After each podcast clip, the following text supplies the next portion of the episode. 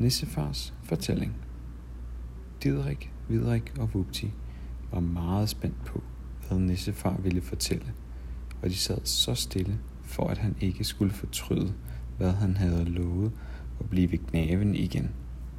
Ikke et ord sagde de, mens de spiste. Smørklatten lå som et stort gult øje midt i grøden og stirrede på dem. Didrik blev hurtigt klar over, at smør smagte godt, og han dyppede sin ske så dybt i det, at den nåede helt ned i bunden.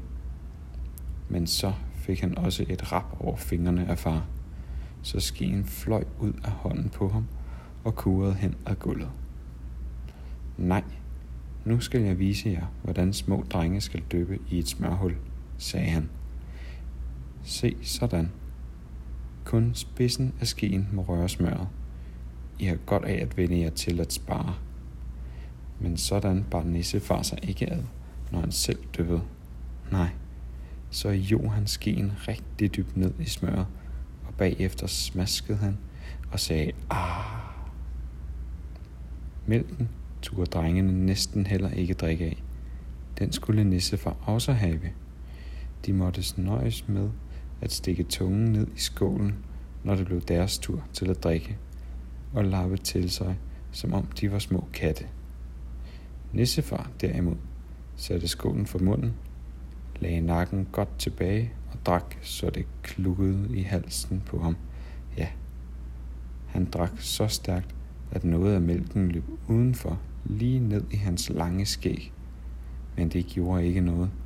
Han slikkede bare sit skæg bagefter, og så sagde han igen, ah. Da de havde spist halvdelen af grøden, lagde Nissefar skeen fra sig, tørrede sig af munden med bagen af hånden, slikkede den og sagde, nå, så skal I vel have den historie, jeg har lovet. Nissemor og de 3 nissedrenge flyttede sig tættere ind til ham, og så begyndte han meget højtideligt med at fortælle. For mange, mange år siden, ja, jeg ved ikke hvor mange, det er måske 100, måske 1000, måske 100.000 år siden, boede min tip-tip-tip-tip-oldefar nede i jorden. Han var en lille, grå mand, ligesom alle nisser, men han kendte ikke noget til mennesker, for der boede slet ingen her i landet. Men så kom menneskene, og de begyndte at grave i jorden. De ville bygge huse og bo der. Min tip-tip-tip-tip-tip-oldefar var straks klar over, at det var fjender, og dem ville han ikke have boende på sin jord. Hvis menneskerne byggede op om dagen, rev han det ned om natten. Hver morgen kunne de begynde forfra.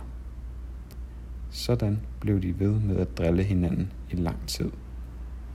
Men så fandt menneskerne på at sætte en skål mad ud til ham, før de gik hjem. Den nat rev tip-tip-tip-tip-tip-oldefar ikke stenene ned. I stedet gav han sig til at spise maden. Aldrig havde han smagt noget så dejligt. Det var nemlig grød. Da det blev morgen, stod den tomme skål der, og stenene lå, hvor de skulle ligge. Næste aften stod der atter en skål grød til ham, og sådan blev det ved, lige til huset var færdigt.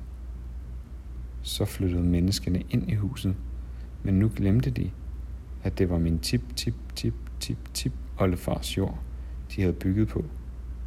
De gav sig til at pløje og så og høste og bildte sig ind, at jorden var deres. Og grød fik han aldrig mere. Men det var dumt gjort af dem. For en nat, da min tip-tip-tip-tip-tip-oldefar var blevet rigtig gal i hovedet, gik han hen og rev taget af huset, så det regnede lige ned i sengen til dem, og det kunne de ikke lide. Det blæste så forfærdeligt den nat, og konen var klogere.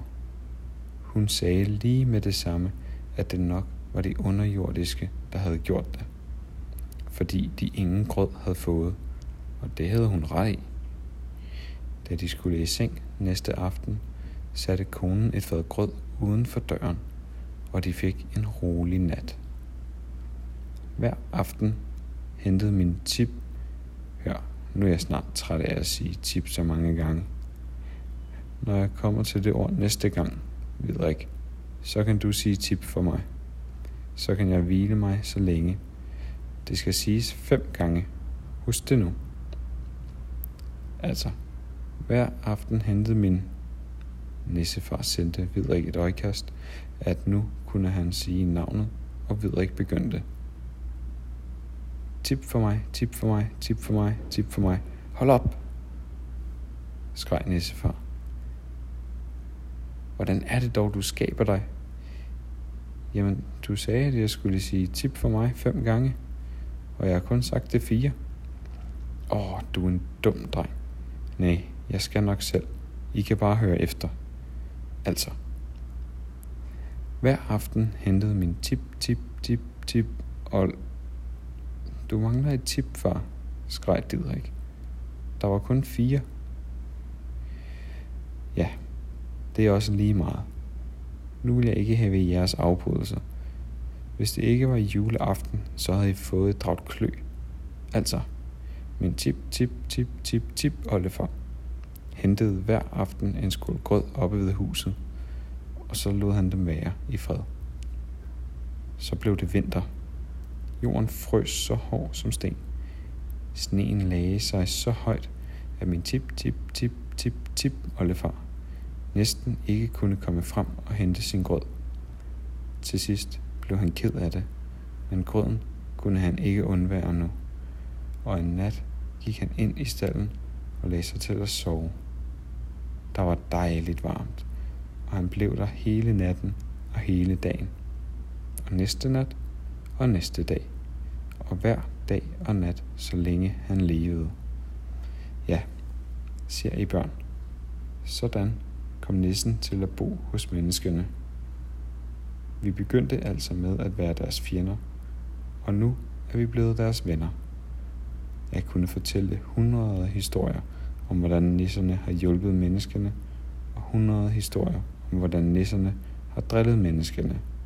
For det kan vi nemlig også. Men dem kan I få en anden gang. Åh nej, far. Fortæl en af dem nu, bad Didrik. En af dem med drilleri i.